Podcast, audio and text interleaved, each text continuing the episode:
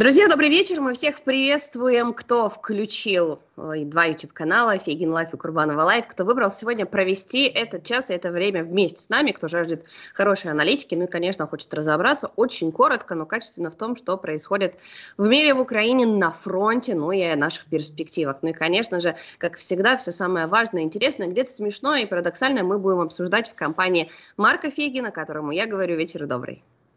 Рад приветствовать, Алёна, рад приветствовать всех зрителей канала Фейгин Лайф и канала Курбанова Лайф. Да, друзья, сначала то, что называется организационные вопросы, а потом то, что называется очень приятные вопросы. Не забывайте, что для нас очень важно в прямом эфире, и не только в прямом, как, даже если вы будете нас досматривать уже потом, чтобы вы не забыли оставить нам лайк. Это то, что позволяет нам э, распространять всю нашу информацию. Не, о, знаете, как умножать ссылки, а вот в буквальном смысле попадать в рекомендации к другим пользователям и зрителям YouTube, поэтому не забывайте об этом. Обязательно подписывайтесь на YouTube-канал Фейгин Лайф и Курбанова Лайф. Чем больше нас, тем сильнее наше слово, слово правды. Ну и, конечно, не забывайте ваши комментарии. Они для нас всегда очень важны и ценны, особенно если они касаются непосредственно тем нашего обсуждения.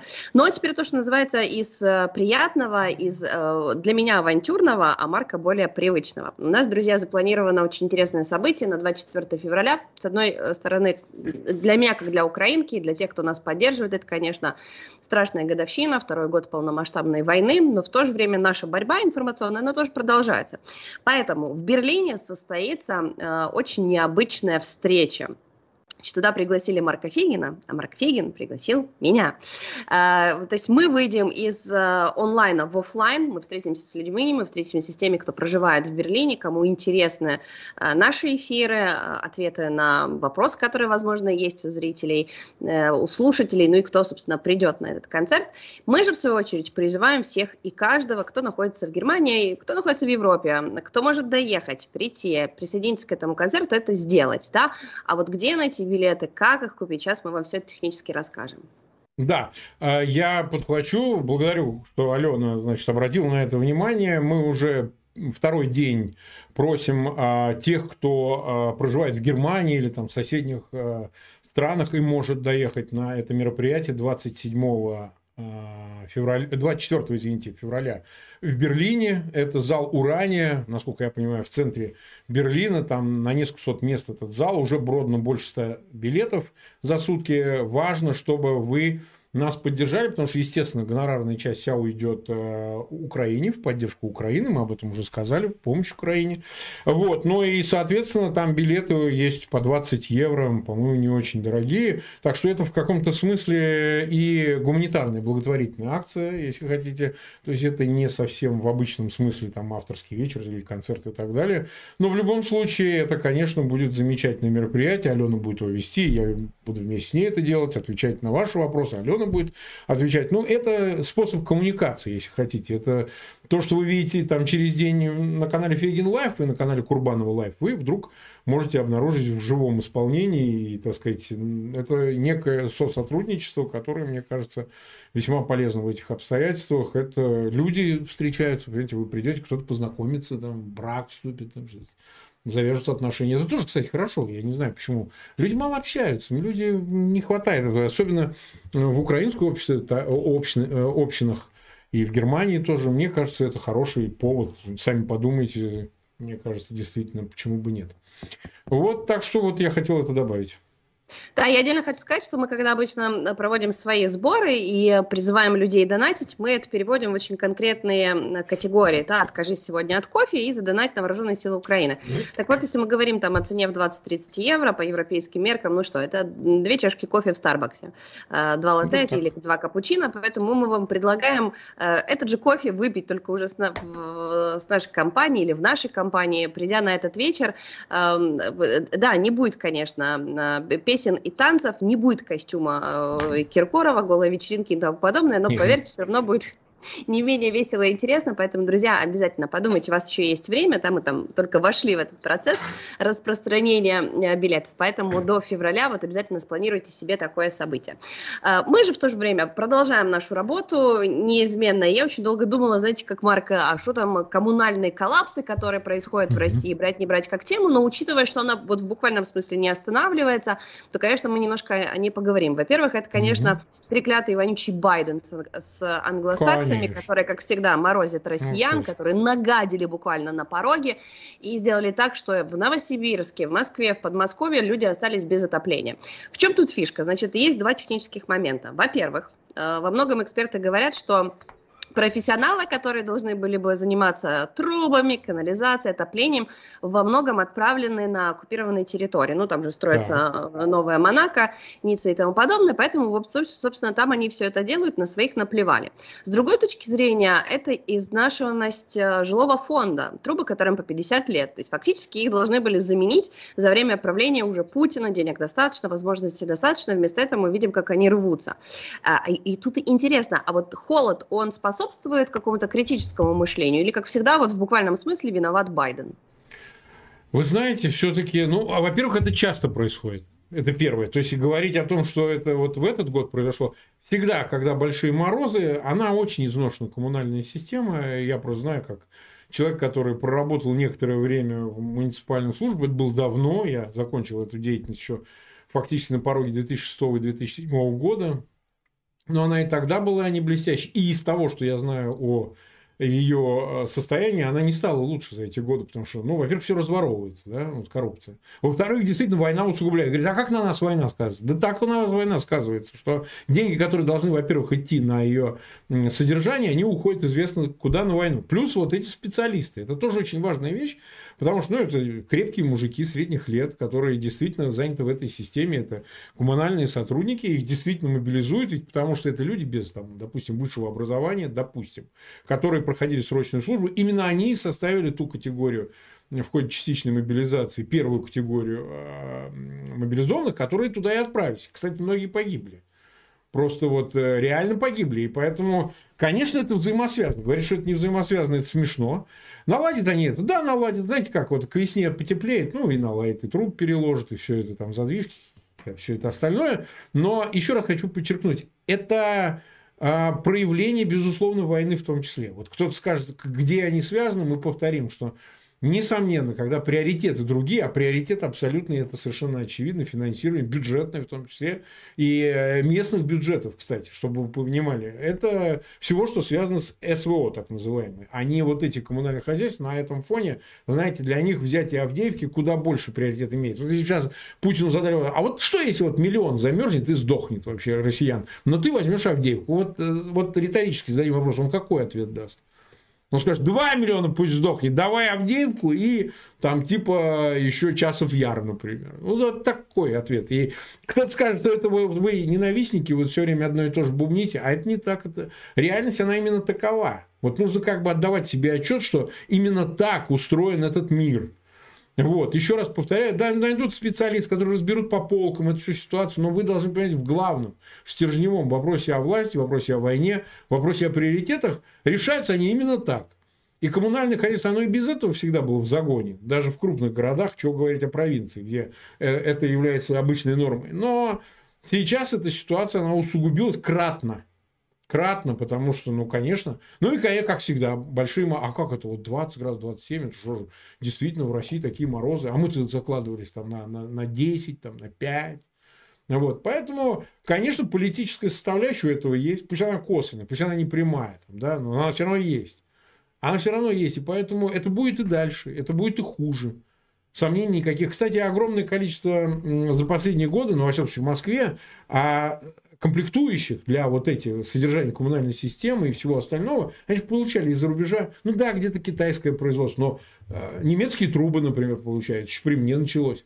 Немецкие хорошие трубы, да, для теплоснабжения и так далее. А какие? Они немецкие. Настоящие, немецкие, из хорошего металла и так далее. Не, не железные трубы, а вот эти металлопластиковые. А сейчас их что, из Германии получают? Не, китайские получают. Или какие получают? Сами лепят. Вот мы знаем, как они умеют сами лепить, понимаете? Ну и так далее. То есть, все это, в общем, так или иначе э, взаимосвязано. Ну и потом, последний а, а, а, в этом смысле аргументы и соображения. Ну так, а вот представьте себе, в такие морозы, ну вот вы же воюете с Украиной, да? А почему вы украинским диверсантам не взрывать эти трубы? Не портите эту систему. Вредители, как говорили представители. Ну так у них мотивация есть, а почему им не делать? Нет, просто пусть нам скажут, почему этого не делать. Почему не портить эту систему людям, которые погибают просто-напросто? Ну, то есть воевать с Украиной это нормально, при том, что не, жда, не ожидая ответа даже в таком виде. Ну, а как? Ну, ну как-то надо это уже в голове связывать. Вы знаете, я все-таки склонен думать, что они будут считать, что это Байден сыт в подъездах и рубит трубы. Я все-таки пока еще, вот, наверное, не в той степени достигла ситуации, при которой, ну, как бы уже будут предъявлять претензии собственной власти и говорить, это что вы делаете вообще? Вот зачем вы это все делаете? У вас, у вас что, вы вот чем озабочены? Людьми или вы продолжаете тут вселенские вопросы решать? Так что, в общем и целом, я думаю, что вряд ли что-то изменится. Эти возмутители, которые греются у костров на улице, они не пойдут к Кремлю, спрашивать у Путина. Ну, так мне кажется, они пойдут голосовать за Путина. То, знаете, как у нас в украинских телеграм-каналах очень популярно, помимо того, что мы забираем вот эти склейки с россиянами, которые жалуются, мы, значит, показываем, как Путин обещал, что замерзнет Европа, да, без российского mm, газа, да, и, да. и вот эту вот вклеечку. Но дело в том, что вы, наверное, в меньшей степени смотрите, а, а мы так выпускаем каждый день э, на определенную аналитику, мы смотрим российскую пропаганду. И вот, например, там на днях, не знаю, там Скобеева двадцать минут э, занималась тем, что изучала, чем там болен Ллойд Остин, да, тут, а, то есть мы знаем, что у него рак там простаты рак, у рак простаты, и вот в буквальном смысле, поверьте, это не фигура речи, она залезла туда. двадцать минут разговаривала про простату. Значит, когда у нас там в Киеве э, сейчас на ремонт закрылись несколько станций э, метрополитена, об этом двадцать минут подводка. Я вам более того скажу, в Одессе, во Львове, в Харькове наплевать, что там в Киеве с подземкой, ну, потому что каждый живет своими интересами, а москвичам и россиянам это важно. В то же время ноль, ноль информации о том, почему, где и как замерзают россияне. И это удивительно. То есть они интегрированы в простату Ллойда Остина и нашу подземку, но абсолютно не, не знают, что происходит в России. Но на этом капости, на самом деле, от Белого дома и от Байдена не закончились, потому что оказывается, что Джо собирается срывать выборы в Российской Федерации. По крайней мере, об этом рассказал сегодня глава службы внешней разведки России Сергей Нарышкин, говорит, что очень активно строится и создается в России пятая колонна. Речь идет о тех, кто когда-то учился в США, да, россиянах, которые получали американское образование, и вот они, оказывается, сейчас будут брошены на раскачивание ситуации в стране, будут вмешиваться в ход президентских выборов и так далее. То есть тут вообще, конечно, можно смеяться бесконечно, потому что какие выборы. С другой стороны, я помню, что Маргарита Симонян американское образование получала, сын Медведева американское образование. Это да только все. То, что я очень быстро вспоминаю. Что хочет нам сказать Нарышкин? Что, к чему они готовятся во время выборов? Ну, во-первых, он и наряду с безумными совершенно заявлениями, касающимися там... Помните, у него было заявление о том, что американский ЦРУ, ну, вообще Америка, значит, строит виртуальную Россию и там виртуальное правительство где-то там в мега... метавселенной. Ну, во-первых, можно строить все, что угодно. Они тут реально осудили подростков, которые взорвали здание ФСБ в игре... Этот, ну, забыл, как она называется, скажу потом. Значит, они реально им дали реальный срок чуваку. Ну, там, понятно, там воспитательная колония и дальше, понимаете?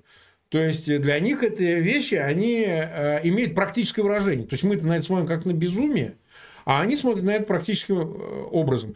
Почему? Ну, вот он сейчас это заявил, а вот накануне взяли чувака, который... Значит, был усыновлен когда-то в Соединенных Штатах, Соединенными Штатами и россиянина. Он вернулся в Россию, жил в Долгопрудном, забыл его фамилию, пусть вот зрители скажут. И он был преподавателем английского языка. Ну, понятно, английский знал, приехал, начал преподавать детям английский. Сам он стрёмный парень, я сразу говорю, он стрёмный. Но он гражданин США, потому что он там вырос, он там с какого-то восьмилетнего возраста. Они его взяли, да, Майнкрафт мне подсказывает. В игре Майнкрафт взорвали здание ФСБ, чуваков осудили, парнишек там, ну, юношей там, сколько, двенадцать лет, пятнадцать лет, понимаете, да? То есть реально за Майнкрафт. Это в России осуждено, это крупное шумное дело было и так далее. Там кого-то там отпустили, детей запугали, а одного посадили парня. Он сидит, насколько я понимаю. Значит, что касается вот этого из Долгопрудного чувака, опять же, забыл фамилию, то есть пусть мне напомнит. Он там какие-то странные заявления делал, что он вырвался, наконец, в Россию. Так его взяли за, за, за шпионаж. Он теперь будет париться теперь вместо Америки, вместо чего. Он будет теперь на нары, значит, шлифовать.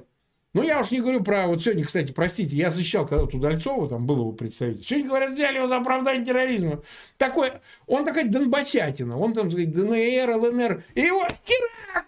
Понимаешь, и он теперь это террорист. Я вот думаю, господи, откуда карма прилетает так быстро, а?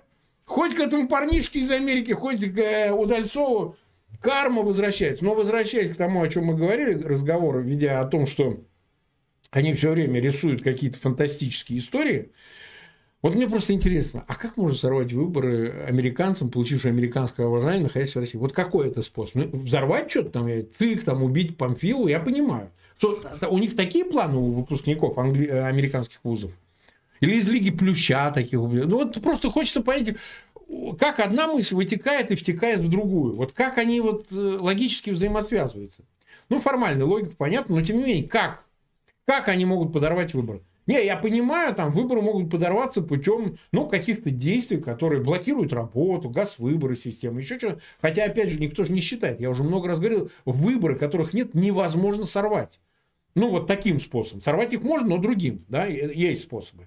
Но вот сорвать путем того, что кто-то, значит, американские граждане или российские граждане, получившие американское образование, находящиеся на территории России, просто мне еще раз хочется понять, какой... Здесь закладывается смысл. Они что должны сделать? Да? Просто интересно, как в одной известной песне, где, значит, как выявили американского шпиона в Москве, ну, потому что он темнокожий, понимаете? Ну, как бы, да. Ну, то есть, просто хочется понять, пусть нам расскажут. Но... А он выдает вот эти вещи, да, значит, как будто с умным видом, как будто так он есть. Я напомню, Нарышкин рассказал про трепанацию черепа Залужного.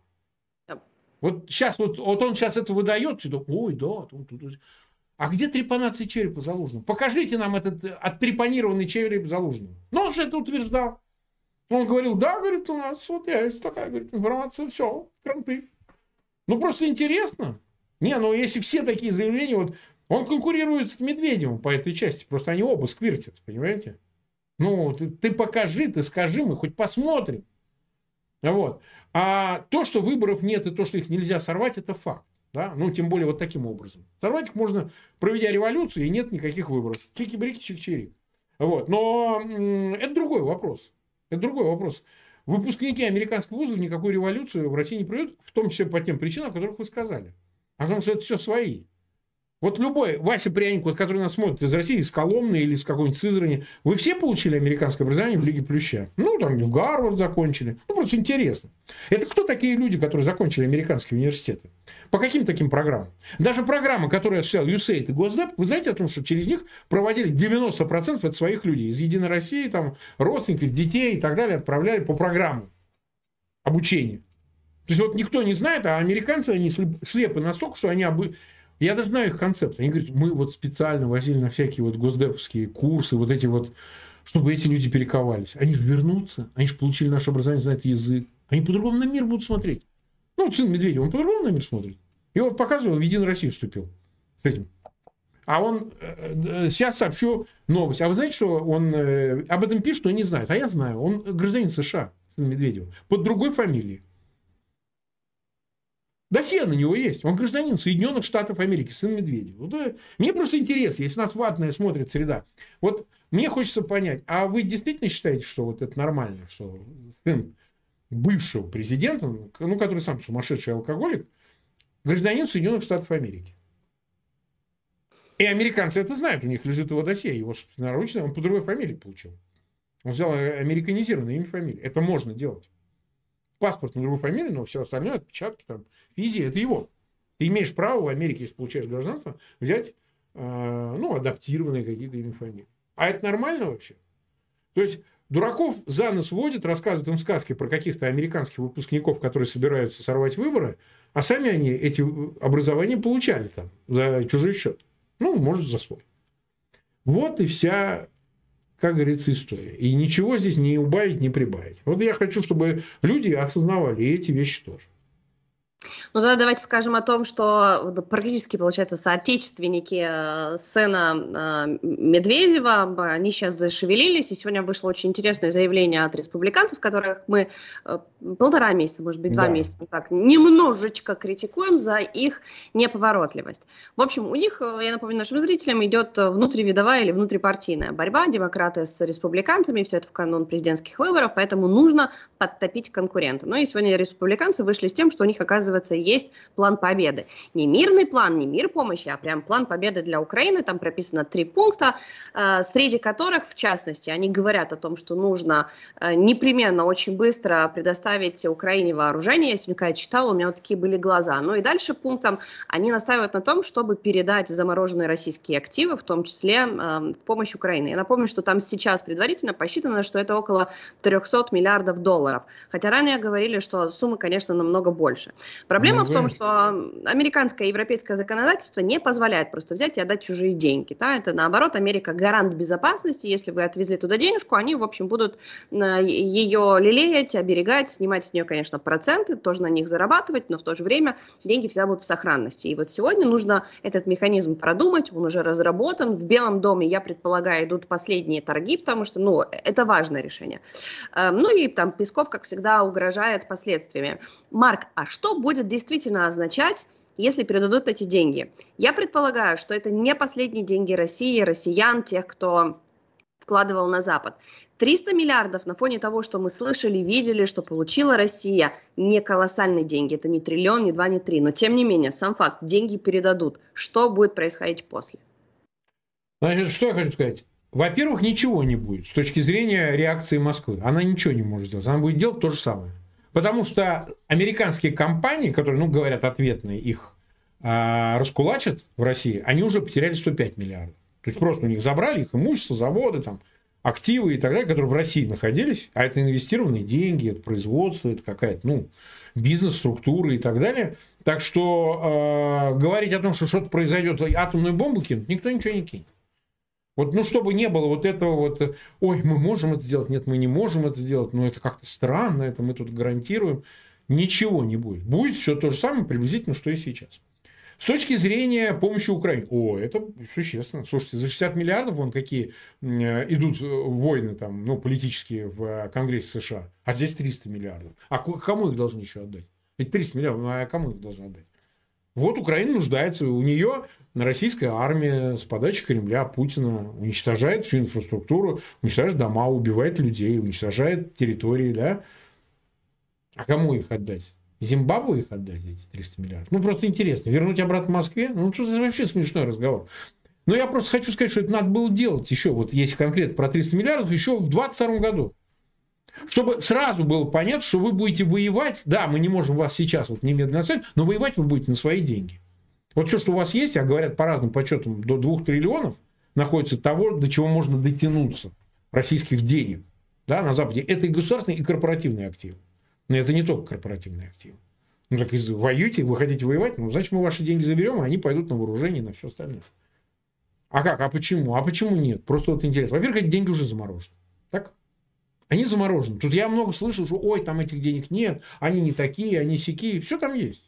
Все там есть. И у кого чего есть, там все прекрасно знают. Вот это тоже иллюзии питать по поводу того, что ой, вот мы не понимаем, ой, мы так не знаем, там какие-то лица, там что-то еще. Нет, все, все, с государственным активом вообще все прозрачно.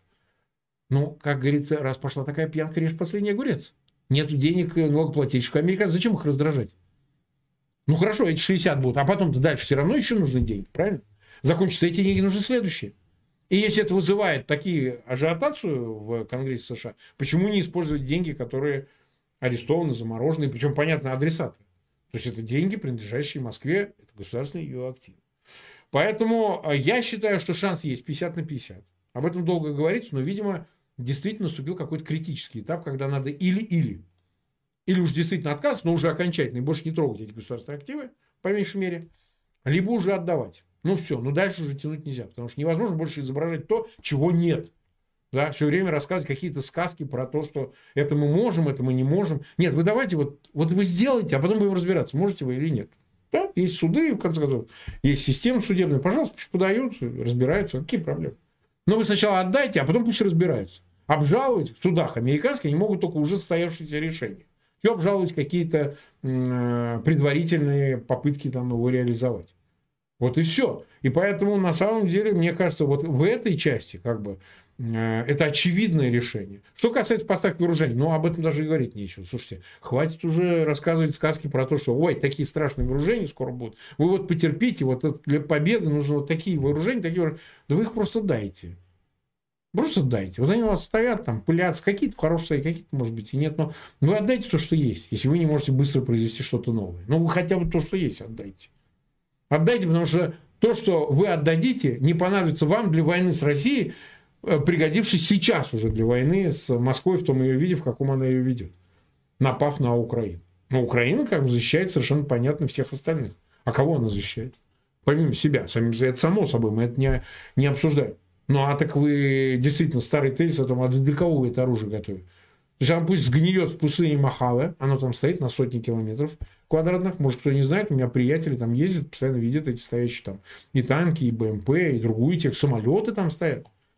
Самолеты в пустыне Махалы стоят. Тут спутниковые снимки есть. У меня они есть, я могу эти снимки показать. Но они не секретные, они во всех изданиях есть. Так а что они там стоят-то? Они же пылятся, ломаются там, ну что... Поэтому это вообще не обсуждается, по-моему, вещь самоочевидная. Самоочевидная. Просто невозможно это все бесконечно обсуждать. Невозможно бесконечно обсуждать. А вот триста миллиардов – это новое слово. Потому что до этого все разговоры, они как э, сталкивались с глухой неприятием и заканчивались. Сейчас, мне кажется, все-таки перспектива больше. Как раз именно потому, что наступил этап войны, при котором э, бремя э, расходов, бремя вот этих... проблем поддержки Украины лежит на налогоплательщике, и они это почувствовали. Неважно, из-за того, что в Америке выборы, республиканцы педалируют эту тему, неважно. Но раз это так, то у вас под руками чужие деньги, деньги тех, кто реально виноват, э, те средства, которые вы выискиваете на борьбу с теми, чьи средства у вас есть, а, на, а оружие и деньги помощи Украине, вы на кого ее даете? Чтобы она что с ними делала? Вы же в виде оружия это выделяете, там же не деньги чистые дают. У всех ощущение, что шестьдесят миллиардов в сумках принесут. Это не так. Все эти вооружения будут закуплены на эти деньги и поставлены в Украину. Ну, так есть триста миллиардов. Смотрите, это в пять раз больше. Это в пять раз решение проблем. И даст повод задуматься кому-то там. Из-за коричневой линии, как мы говорим. Значит, а стоит ли продолжать эту войну, если это бьет по твоему кошельку? Вот и все. Когда вы говорите о, о оружии, которое хранится в пустыне, судя по всему, у нас есть некое объяснение тому, почему оно не передается. Одно из объяснений, да, оно находится в материале Вашингтон Пост, но мы до него дойдем э, буквально скоро. Я хочу вас спросить, вы все-таки сказали, там, режь последний огурец, и я тут сразу вспоминаю да. Евгения Васильевича, плотника четвертого разряда, который да. поехал на Чукотку, да, и где верховному главнокомандующему, у которого э, огромнейшая война, потери, э, экзистенциальная война, НАТО нападет, значит, нюхает помидоры и, и, и помидоры, черри, помидоры черри и огурцы. Значит, все это, конечно, выглядит максимально комично. Я всегда сразу это пытаюсь примерить, а что бы было, если бы это было в Украине, да, ну, условно, Зеленский там едет не э, в Литву и Эстонию говорить о оружии и о том, что война страшная и нужно пора- продолжать помогать Украине, а, значит, едет на какую-то ферму, не знаю, улиток нюхать, да, ну, это так важно поддерживать экономику. Что это такое? Это все перед выборами, это попытка сменить повестку дня, что не только война, вот, значит, у нас там продовольствие, тут он комментирует цены на яйца, ну, в общем, выглядит это все максимально, конечно, странно. Нет, конечно, это связано с выборами. Им нужна картинка, понимаете, не сами занятия яйцами или чем-то еще. Нужна картинка, что не только войной мы живем, типа. Это тоже способ отвлечения, конечно. Вот, но, конечно, это, безусловно, нужно вот для так называемых выборов, чтобы он заботится о хозяйстве, о яйцах, да, там, о, о замерзающих, и нюхает что-то там и так далее. Вот. Я думаю, что это только для этого. А зачем ему торщиться куда-то и что-то изображать? Он же давно уже этого не делал.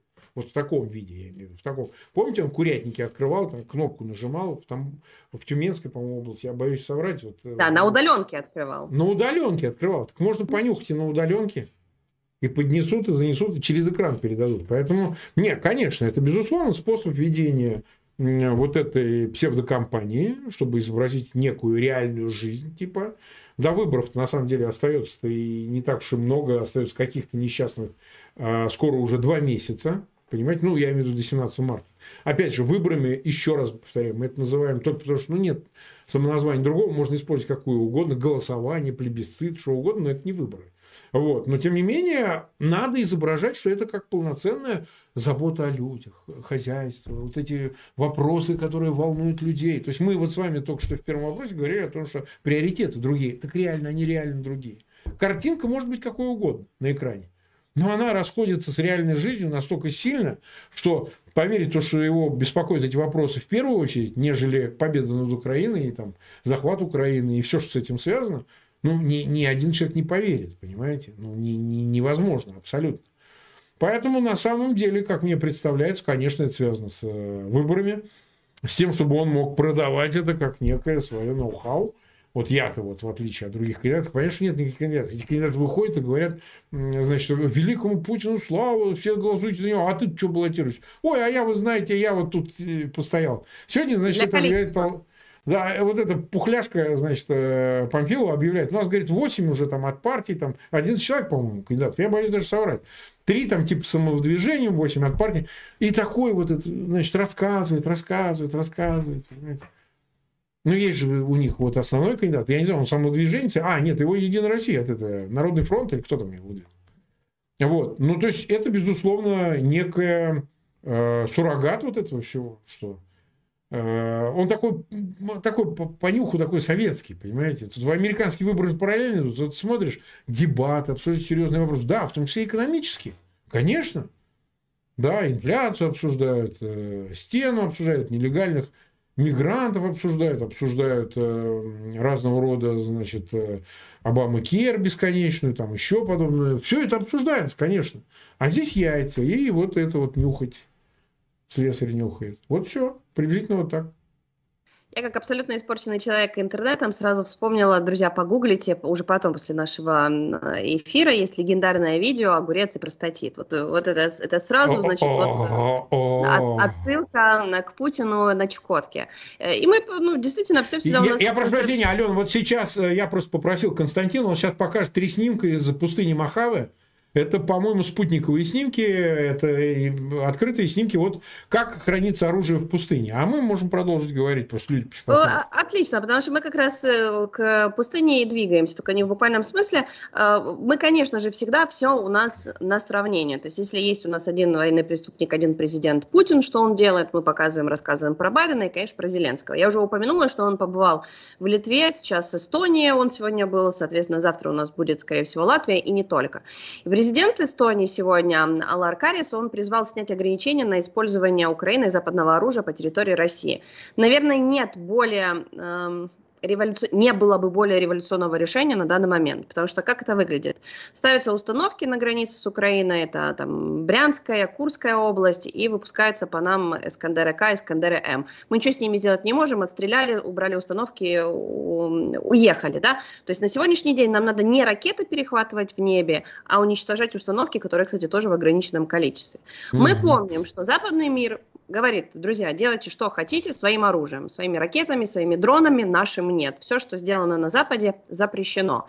И Эстония, страны Балтии как раз понимают, что это неправильно, но это невозможно, они будут бесконечно нас уничтожать. На это сегодня среагировал человек, которого вы уже выше упоминали. Это то, что называется, знаете, как в легендарном сериале «Симпсоны», они отсчитывали дни, сколько у них было без происшествий. У нас в Украине есть такое правило, мы отсчитываем, сколько дней без того, чтобы Медведев нам угрожал ядерным ударом. Сегодня Сегодня счетчик он обнулил, снова он к этому вернулся, сказав, что если мы будем наносить удары как раз по пусковым установкам по территории России, это будет основанием для использования против Украины ядерного оружия. Mm-hmm. Как это сопоставляется, непонятно, но тем не менее на Запад это точно имеет э, определенное воздействие. Сколько еще может держаться этот запрет, если, я уверена, все понимают, что это неправильно? Вот я вообще еще раз хочу рассказать о ядерном оружии. Вы понимаете... Во-первых, в принципе, нельзя поддаваться шантажу. Начнем с этого. А это, ну, понятно, ядерный шантаж и ничто другое. Ну, ему сказать, дурак, иди и скажи, чтобы хотя бы прозвучало публично, там, раскрой рот. Он и раскрывает. Вот. Но сам по себе это шантаж. А вот хорошо, вот по пусковым установкам нельзя. До этого говорил, что по Крыму ударов нельзя, будет судный день. Завтра они скажут, ну, слушайте, вот вы уже по пусковым не стреляете, давайте так, двадцать процентов нам территории, иначе мы ядерное оружие применим. Дадут эти двадцать процентов. Ну, это расхожее. Я много раз повторяю вот этот вот э, ход событий, который возможен, в принципе. Д- э, так, а следующее произойдет э, как? Скажут, ну, хорошо, мы двадцать процентов получили, теперь вот эти восемьдесят вы должны демилитаризовать армию. Давайте, а иначе ядерным оружием. Давайте отправьте все вооружение, как они говорят, за границу. Примите обязательно не вступать в НАТО, и в... иначе и в ЕС, иначе мы ядерным оружием. Где та граница, за которой э, они остановятся? Вот где это? А вот за это мы, конечно, ядерное оружие не будем. Это вот за что они? За второй русский язык они не будут? Или за амнистию всем, кто воевал против Украины? Значит, в том числе и граждан, там, не граждан. Там, ну, за военные преступления. Где эта граница, где они не будут шантажировать? Просто вот мне хочется понять, чем таким э, они пренебрегут, э, не прибегая к шантажу ядерным оружием? Вот у меня ответа нет. А значит, здесь правильным считается не обращать внимания, а продолжать делать то, что ты делаешь. Потому что, еще раз хочу подчеркнуть, что Украина, западный мир, цивилизованное сообщество имеет дело с варварами, дикарями, которые, в принципе, если захотят применить ядерное оружие, то повод не будут сильно искать. Они его применят в принципе. Да, не потому, что, значит, кто-то по пусковому установку стреляет и так далее, а потому что им это выгодно в этот момент конкретный. Не потом, не завтра, не до, а вот именно в этот момент. И решение о таких вещах нужно принимать, я имею в виду, по ударам этим установкам, не оглядываясь на эти угрозы. Вот когда это происходит, они сразу, вот поразительная вещь, они понимают, что вот это не сработало, это не сыграло, это не остановило. И значит, от ценности продолжения вот этого, да, в том же направлении ядерного шантажа, она явно ниже, если не вообще убывающая. В тех случаях, когда им жестко противопоставлены действия, не просто там слова, ой, да мы не боимся, нет. О, вы нам сказали, там, вчера вечером не попускаем, пли, давай, а вот к утру уже эти установки снесли. Ну что, и где я ваш ядерный? Ой, нету. Значит, ну, был же этот судный день. Он говорил, будет судный день, если будут по Крыму вдаривать. Где судный день? Я читал Ветхий Завет, я читал Апокалипсис, там ничего не сказано про то, что Ветхий Завет – это пляжный сезон. А, извините, судный день – это продолжающийся пляжный сезон, как он и продолжается, значит, в, в Крыму.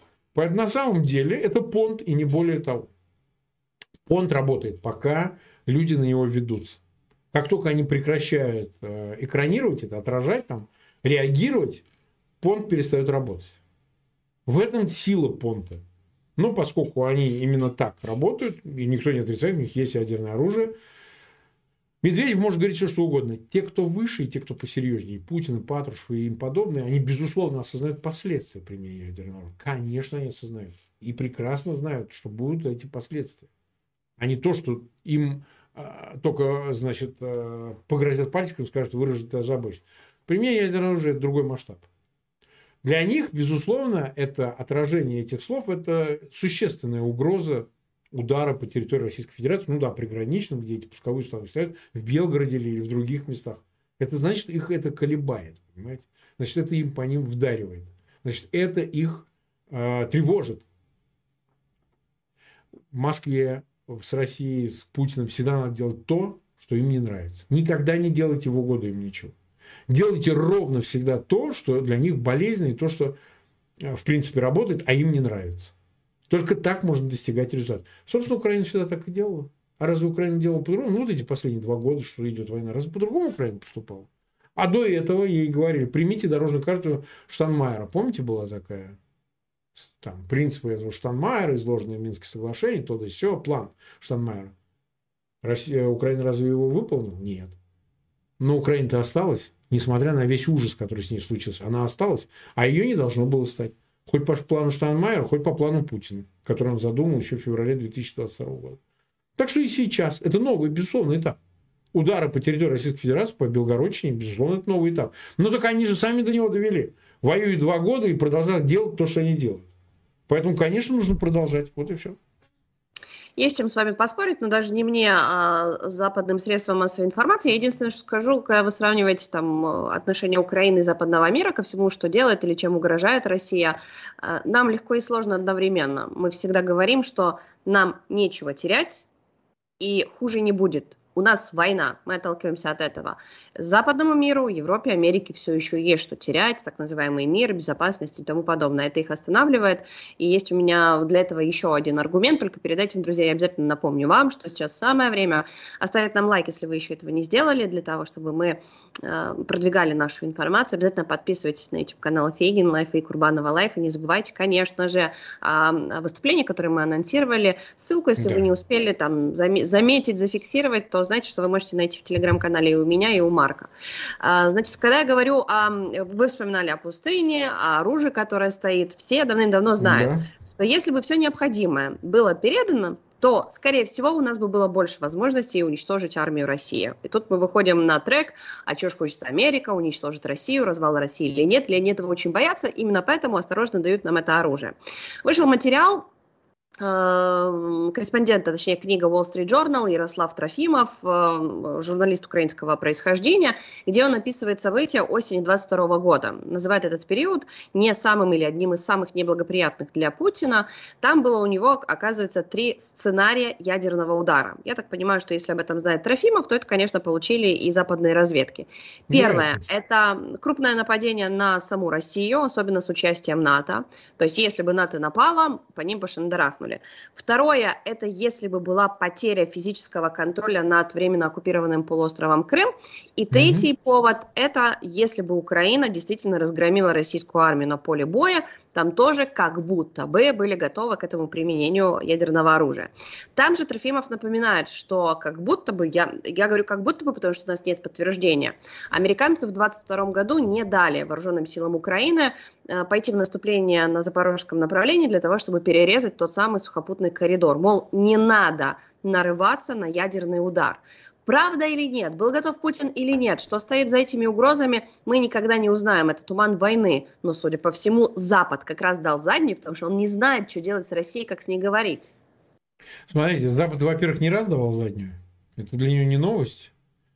И мы это видели, и мы это тестировали. Проблема заключается в другом, что если представить, что в двадцать втором году Запад сдерживал Украину вот в вышеперечисленных ее попытках осуществить военные действия, там, ну, запорожского направления и так далее. А что ж потом все это происходило? А реакции такой, с точки зрения применения, оружия не было. Что, в Запорожье не была попытка контрнаступления? Другой вопрос, чем она закончилась, другой вопрос. А что, разве территорию Крыма не обстреливали с попытками, там, в общем, если бы плацдарм создался на левом берегу, то, использовав его, дойти до Чонгара, там всего шестьдесят километров, от Крынок, по-моему. Поправьте меня, если я не прав. А что, разве территория России, когда угрожали военные соединения, или а приравненные к ним обстрелы этой территории, приграничной территории с Украиной, разве этого всего не было? Так получается логика другая. Если бы в двадцать двадцатом году это уже все делалось, то вообще не факт, как это и теперь, что ядерное оружие было бы применено. А вот жертв можно было очень многих избежать. Результатов очень многих можно было бы достигнуть. Кто-то скажет, но э, деоккупация массовой территории, вот вы говорите, да, там в одном из перечней условий Трофимова. А вот интересно, деоккупация Харьковской области на одиннадцать тысяч километров и правого берега Днепра не входит вот в это понимание э, угроз, которые бы вызвали применение ядерного оружия? То есть, понимаете, возможно, это со стороны Москвы и продавалось как вот безнадежно, но мы будем, значит, прибегать к тактическому ядерному оружию. Возможно. Я ж не спорю, я допускаю это. Вопрос только в реакции. Ну так Украина, получается, она, в отличие от Запада, продолжала это дело. Ну, может быть, со временем по-другому, в другом режиме. Это не, не в двадцать втором, в двадцать третьем году. Она же это делала все равно. Ну тогда какая ценность от этих угроз? Какая опасность от того, что он захочет это сделать? Мы возвращаемся к тому же. Если он решит применять ядерное оружие, мы удивимся, каким будет повод для его применения. Удивимся. Кому-то наступили на ножку, ай-яй-яй, там, или еще что-нибудь. Потому что не надо пытаться представить себе, что мы вот можем априори знать, чем руководствуется Кремль, чем руководствуется Путин в намерениях применить ядерное оружие. Я точно могу сказать, когда он применит ядерное оружие, если у него будет такая возможность.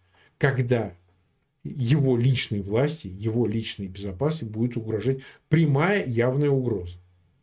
Не какая-то абстрактная, что его не выберут на выборах. Ну, что...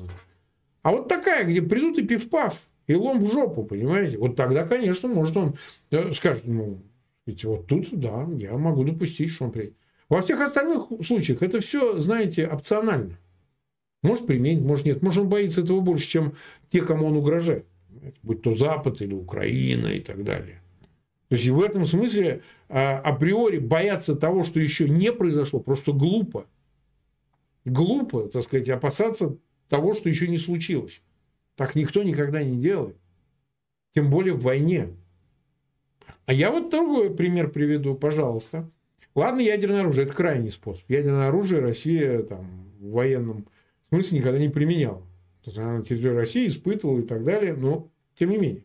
А вот армия России. Ведь сколько говорилось о том, что, значит, если, не дай бог, вы будете сопротивляться, мы вас всех убьем. Ну, так же Путин говорил. Два выступления, любое отмотайте и посмотрите. То, которое было выложено двадцать четвёртого февраля две тысячи двадцать второго года. Мы приближаемся ко второй годовщине, это уместно. А потом помните его выступление через несколько дней, где он говорит: давайте, офицеры, солдаты ВСУ, расходитесь по домам. Вами управляют наркоманы и нацисты на Банковой. Никто не разошелся, никто по домам не пошел. И что его угроза тогда? Что мы там еще не воевали, мы еще не начинали. Помните? Ну, начните уже, наконец. Ну, покажите же. А сейчас они уже от Авдеевки как-то поохладели. Нет, они хотят. Они еще там что-то делают. Они обстреливают эту Авдеевку. Да? У них артиллерийских снарядов много. Но штурмов таких уже, которые там гарантировали взятие этой Авдеевки, нет. Купинск. Я вот напомню, что Купинск точно так же штурмовали. Два месяца. Помните, Шторм З там был, сто двадцатитысячная группировка, да, от Купинска до Кременной, Сватово-Кременной. Ничего. Поэтому чаще всего пугают теми угрозами, которые совершенно невозможно реализовать, и никто не готов их реализовать. Либо не может их реализовать. Потому что, что можно реализовать, они реализовывают и без повода, что вот не дай бог не делайте это. Нет такого в этой войне, чего нельзя делать. Если бы у Украины было ядерное оружие, у меня большой вопрос. А вот хорошо бы. Допустим, Москва бы подступила к Киеву. А Киев бы сказал: а вот у нас ядерное оружие. Вы знаете, а нам деваться-то некуда. Как у вас ядерное оружие?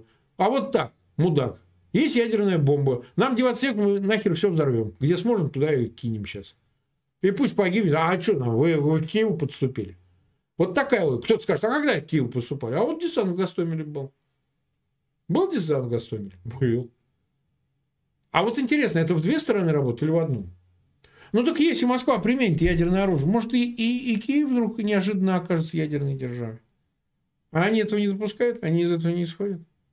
А там, глядишь, и в Белгород уже херак, а там грибок. Ну как, ну, ну а почему нет-то? Почему они этого не боятся-то? Ой, а мы тогда всеми ракетами закидаем. Ну закидайте. Дальше видно будет. Хороший вопрос.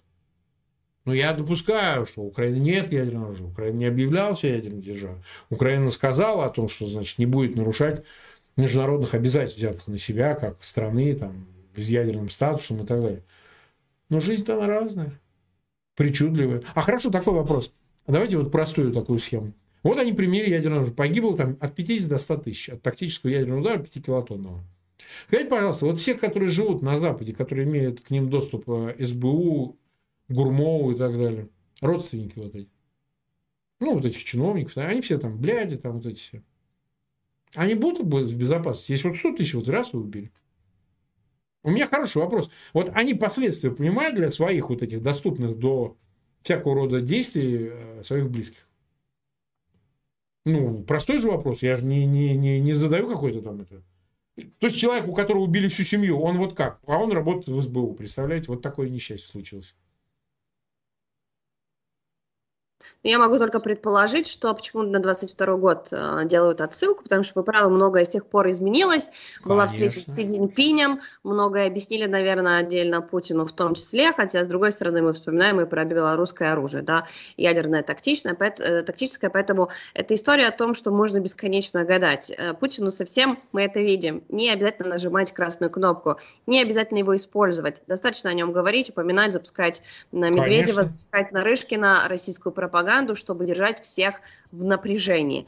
Пока не будут уничтожены первые пусковые установки, пока не будет нанесено первое, эм, первый удар западным оружием, мы не поймем. После первого мы все это переживем, и будет очевидно, что это в том числе блеф, потому что вы правы, когда они повышают градус, когда они повышают ставки, то ответ должен быть обязательно симметричным. Эм, у нас есть еще очень много, Марк, тем э, к обсуждению, э, которые обязательно мы с вами уже будем поднимать э, в эту субботу, в частности, да. и с тем, Дугин считает, что в России уже сейчас монархия, да, а не какая-нибудь там конституционная страна. В общем, все эти заявления, чего хотят россияне, мы их автоматом переносим на субботу, друзья, как и, конечно же, автоматически приглашаем вас всех. Не забыть о том, что у нас будет вечерний эфир в такой же компании.